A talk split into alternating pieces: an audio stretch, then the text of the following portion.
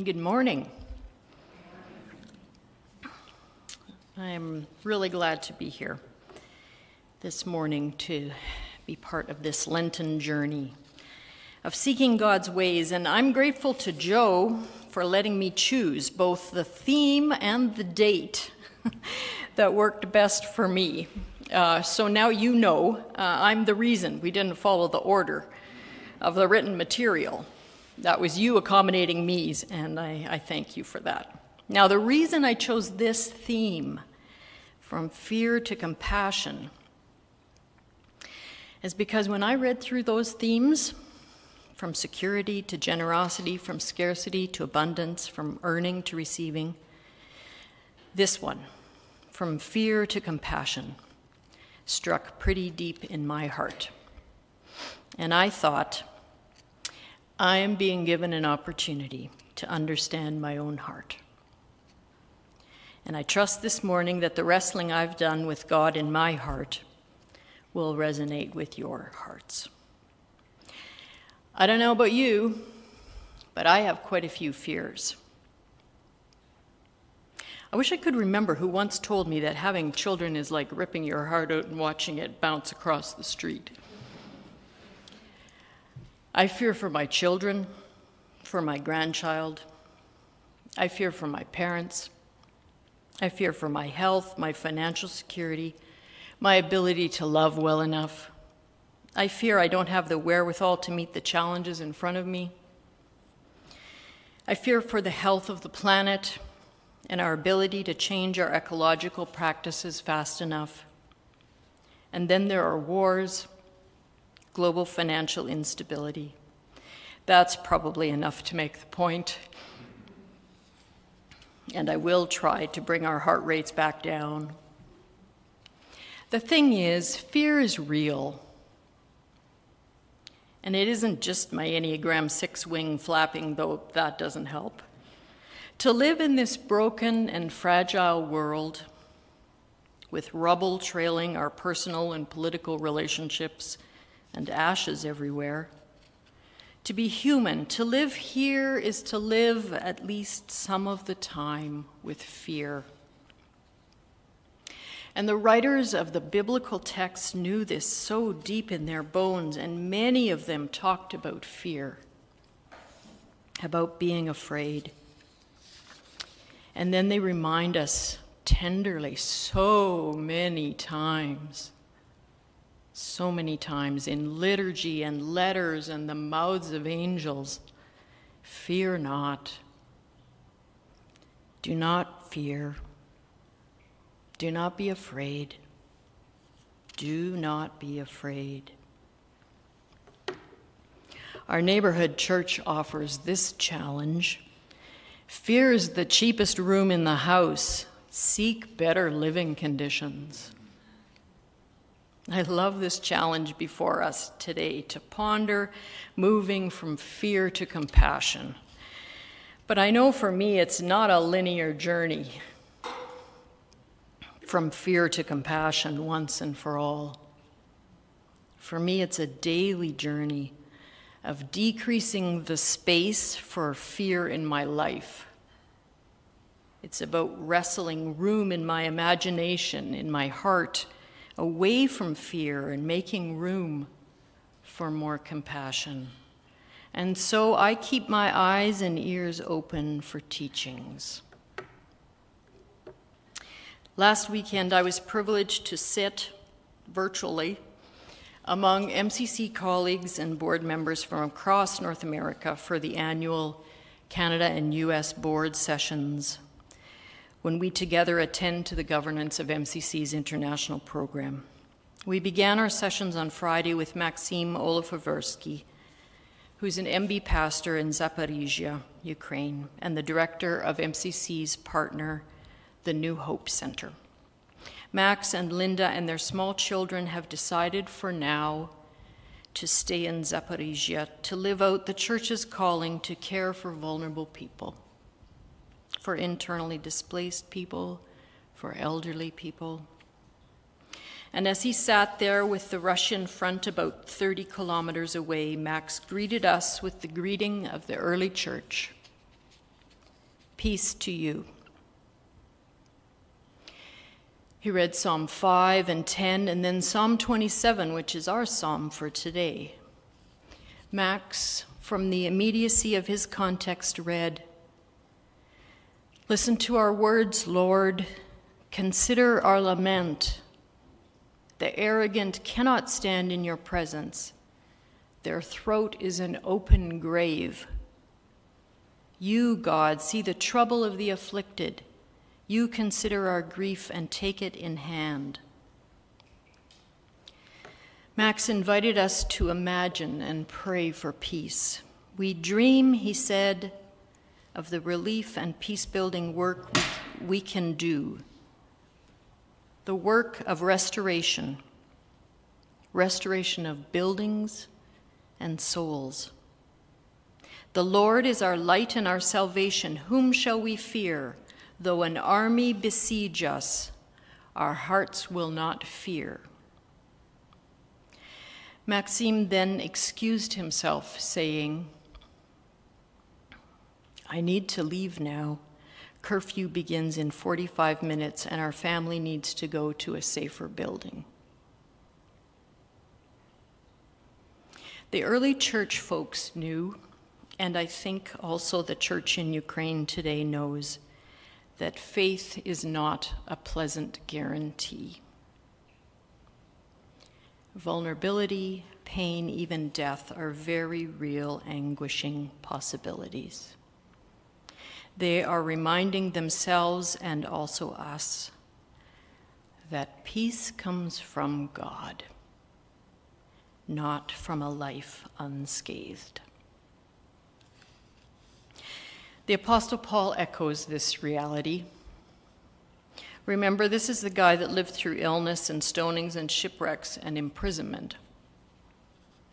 He was familiar with suffering and said things like, We are afflicted in every way, but not crushed, perplexed, but not driven to despair, persecuted, but not forsaken always carrying in our body the death of Jesus, so that the life of Jesus may also be made visible in our bodies. The words from Paul's letter to the church at Philippi in our text today give us this intriguing idea of our citizenship being in heaven or from heaven. For many years, I have struggled to understand the Apostle Paul. But in more recent times, I've found the teaching of the Franciscan priest, Father Richard Rohr, to be very helpful in reading Paul's words. Father Richard suggests that Paul was the first Christian mystic, Jewish Christian mystic, with an incredibly integrated understanding of God being active in the whole world and through Christ, inviting us to participate with God, not because we're good and perfect people, but because we're beloved by God. And so, Paul, even though he's in prison, says things in this letter to the Philippians like, to live is Christ, and the peace of God, which is beyond all understanding, will keep your hearts and minds in Christ Jesus. It's a reminder. Those living in Christ's Spirit experience a way of life filled with love and joy and peace, self control, gentleness, patience, and kindness that enables them and us to bear each other's burdens. For Paul, the risen Christ illuminates everything the broken pieces and the surprisingly beautiful gifts. If our citizenship is with God, then we can be at home in the whole world. We can love the whole world, like the hymn we sang earlier. In fact, we're called to love the whole world. That's a little overwhelming, so we need to take it in chunks. But we're called to love justly we will not protect some of the world, for instance, our corner of the world, at the expense of the rest. If our citizenship is in heaven, we can love it all. And we are ultimately safe with God. We truly do not need to be afraid. Consider this story from Burkina Faso. It's written by Paul Shetler Fast, a colleague who's MCC's global health coordinator. It's six or seven minutes long, so just settle in and come with me to Burkina Faso. The earth is cracked and dusty beneath the dry season's scorching sun. Few leaves remain on the lonely trees that dot the arid landscape. Even in normal times, farmers in this region of Burkina Faso must build shaded spaces for their livestock to survive the heat. They need to carefully plan and store food to make it through the long months of this lean time. Today, the pressures of conflict and migration are making the situation more dire. These have been hard years for our communities, says Naba Tisse, a traditional chief in Boussouma. Tisse looks over the parched farms and mud brick homesteads scattered across the sun baked plateau below his home. The violence from the north has made many people flee, and we have welcomed them into our homes and communities. In many villages, he says, displaced people now outnumber locals. We had challenges before, but now all things food, water, schools, health care, and land are being divided among more people. It's getting harder for families to get by and even harder to keep peace. A civil war in neighboring Mali and armed group activity has spilled into the north and east of Burkina Faso and displaced more than a million people within Burkina Faso. And here, MCC's been supporting a local interfaith partner called Accord to improve maternal and child health. The lean seasons have gotten longer and harder for us. Uh, let me just get a picture here. There we go. The lean seasons have gotten longer and harder for us, says Fatu- Fatumata, a mother in the program, as her son Yuba sleeps contentedly on her lap. You see them here on the right. Before the displacement, we had enough to get through the lean seasons, but here, only here, everything has been so expensive and it is hard to survive. Many children were left with only corn flour and dry leaves during the lean months. Many children were getting sick and some were dying. Accord was founded in 2010 by three university classmates from Kaya nearby who wanted to find solutions to community problems that could bring people of different religions and ethnicities together. Their first MCC supported projects were in peace education. However, as the conflict accelerated and the health and nutrition in the area deteriorated, they felt that these urgent needs couldn't go unaddressed. So, this community maternal health and child uh, community maternal and child health program began in 2018, adapting a care group model uh, of women's support groups that MCC had been using in Kenya, Tanzania, and Somalia.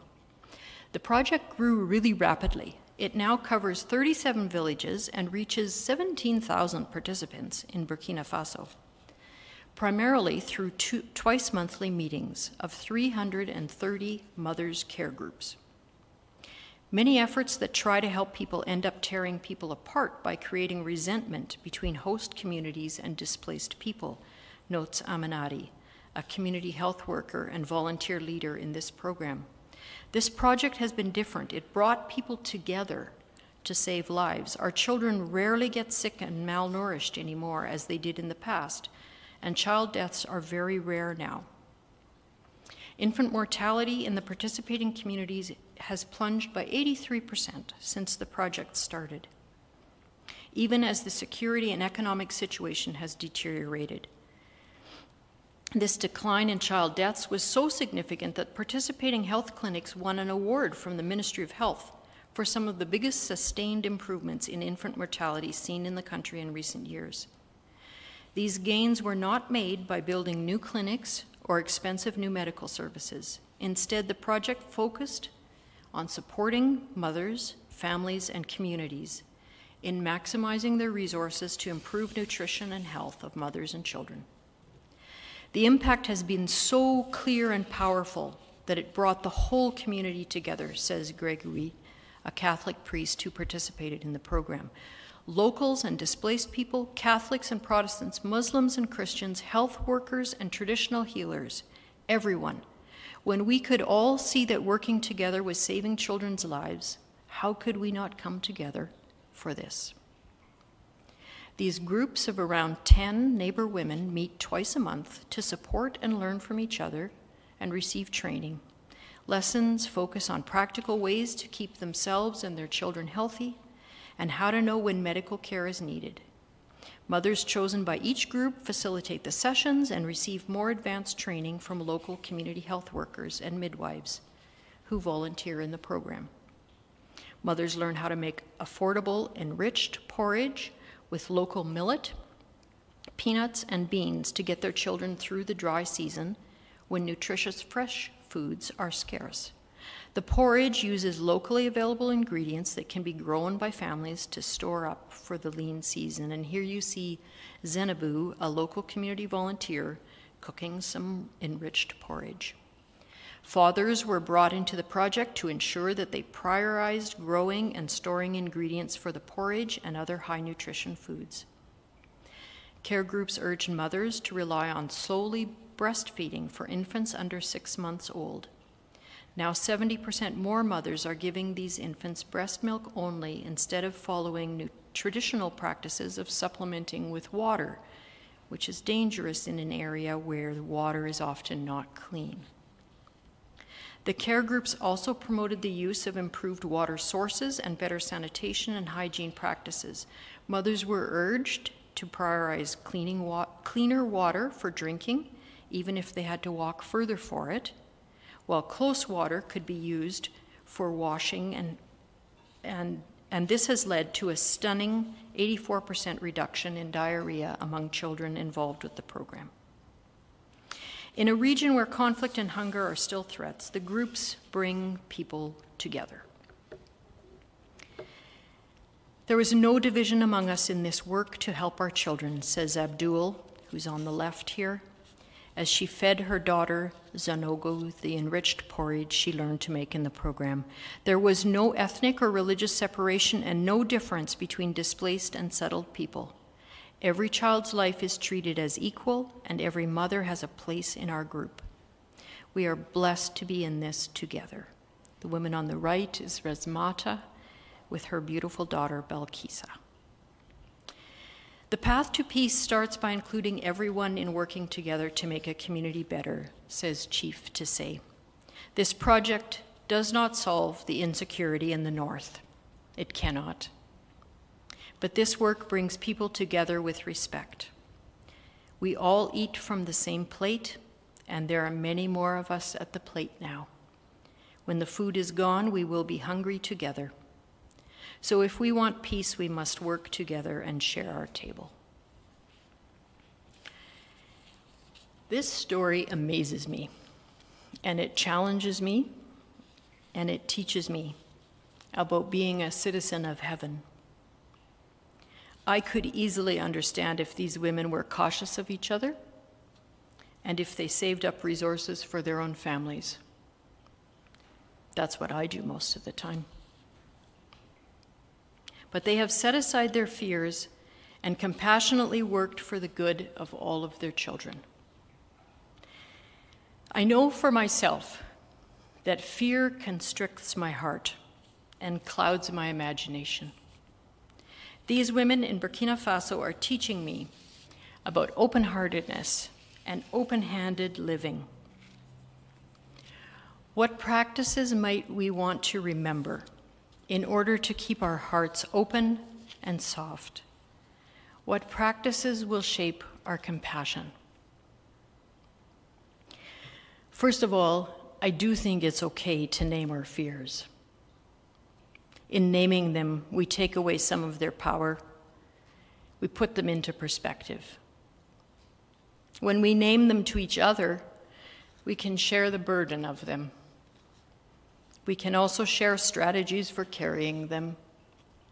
That's already turning to compassion. Second, I invite us to boldly claim the church as a witness of God's compassion for the world.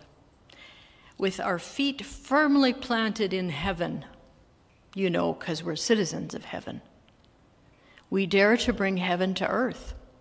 That's the Lord's Prayer on earth as in heaven. We dare to imagine and create glimpses of God's good kingdom here.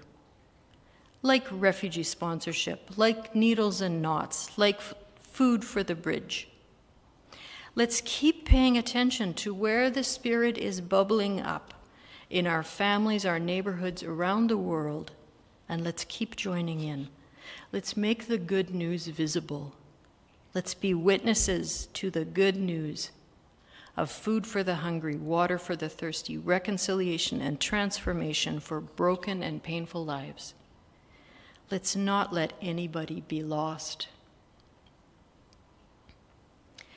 And my third practice for keeping our hearts open and soft is to attend to beauty. As I created this sermon this week, these tulips opened in front of me. This was purposeful. I needed the color, the growth, I needed the beauty. I've been reading John O'Donohue's book, Beauty The Invisible Embrace, rediscovering the true sources of compassion, serenity, and hope. John O'Donohue is an, was, was an Irish poet, theologian, and philosopher who left this world far too early. If you don't know John O'Donohue, I, encourage you to listen to a conversation he had with Krista Tippett on the On Being podcast, where you will hear his lovely Irish voice speak about beauty.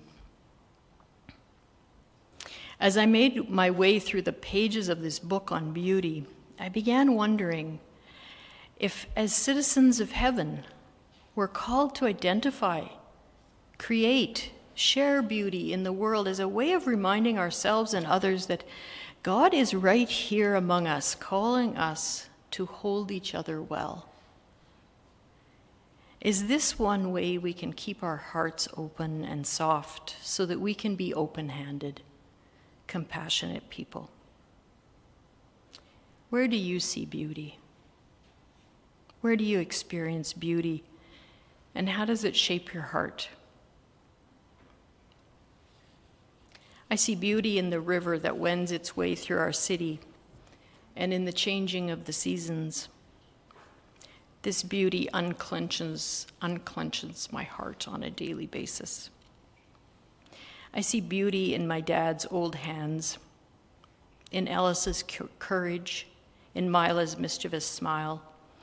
I see beauty in the interruption of loneliness, in acts of resistance to evil Beauty is a gift, a reminder of God's grace, even and especially in very dark and painful places.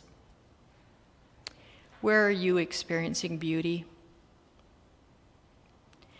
In elegantly crafted Excel spreadsheets? I, I hear that's a thing. I don't, I don't understand it personally, but in the face of a neighbor, in a well oiled machine, in a brilliantly captured film, in the arrival of migratory birds, in a hymn sung in community. I've been waiting all week to sing Beauty for Brokenness with you. We'll do it yet. This is Anna, administrative coordinator for MCC Ukraine, who made this pot of borscht while on kitchen duty at the refugee shelter in western Ukraine. She's feeding fleeing people after fleeing herself. Beautiful. The flowers she holds were a handmade gift from her youngest daughter to mark International Women's Day on March 8th. Everything about this photo is beautiful to me. Did you know that Russian tanks are getting stuck in the spring mud in Ukraine? Reverend Anna Blaedel calls it a tiny resistance, the earth enacting a blessing of refusal. This is a beautiful thing. Who will you share beauty with this week? Let's crowd out our fears, fill our hearts with compassion. Let's let beauty fuel our imaginations for the demonstration plots of God's love that we can plant and nurture here and everywhere. Let's remind ourselves and others that God is right here among us, holding, helping us to hold each other well. Do not be afraid.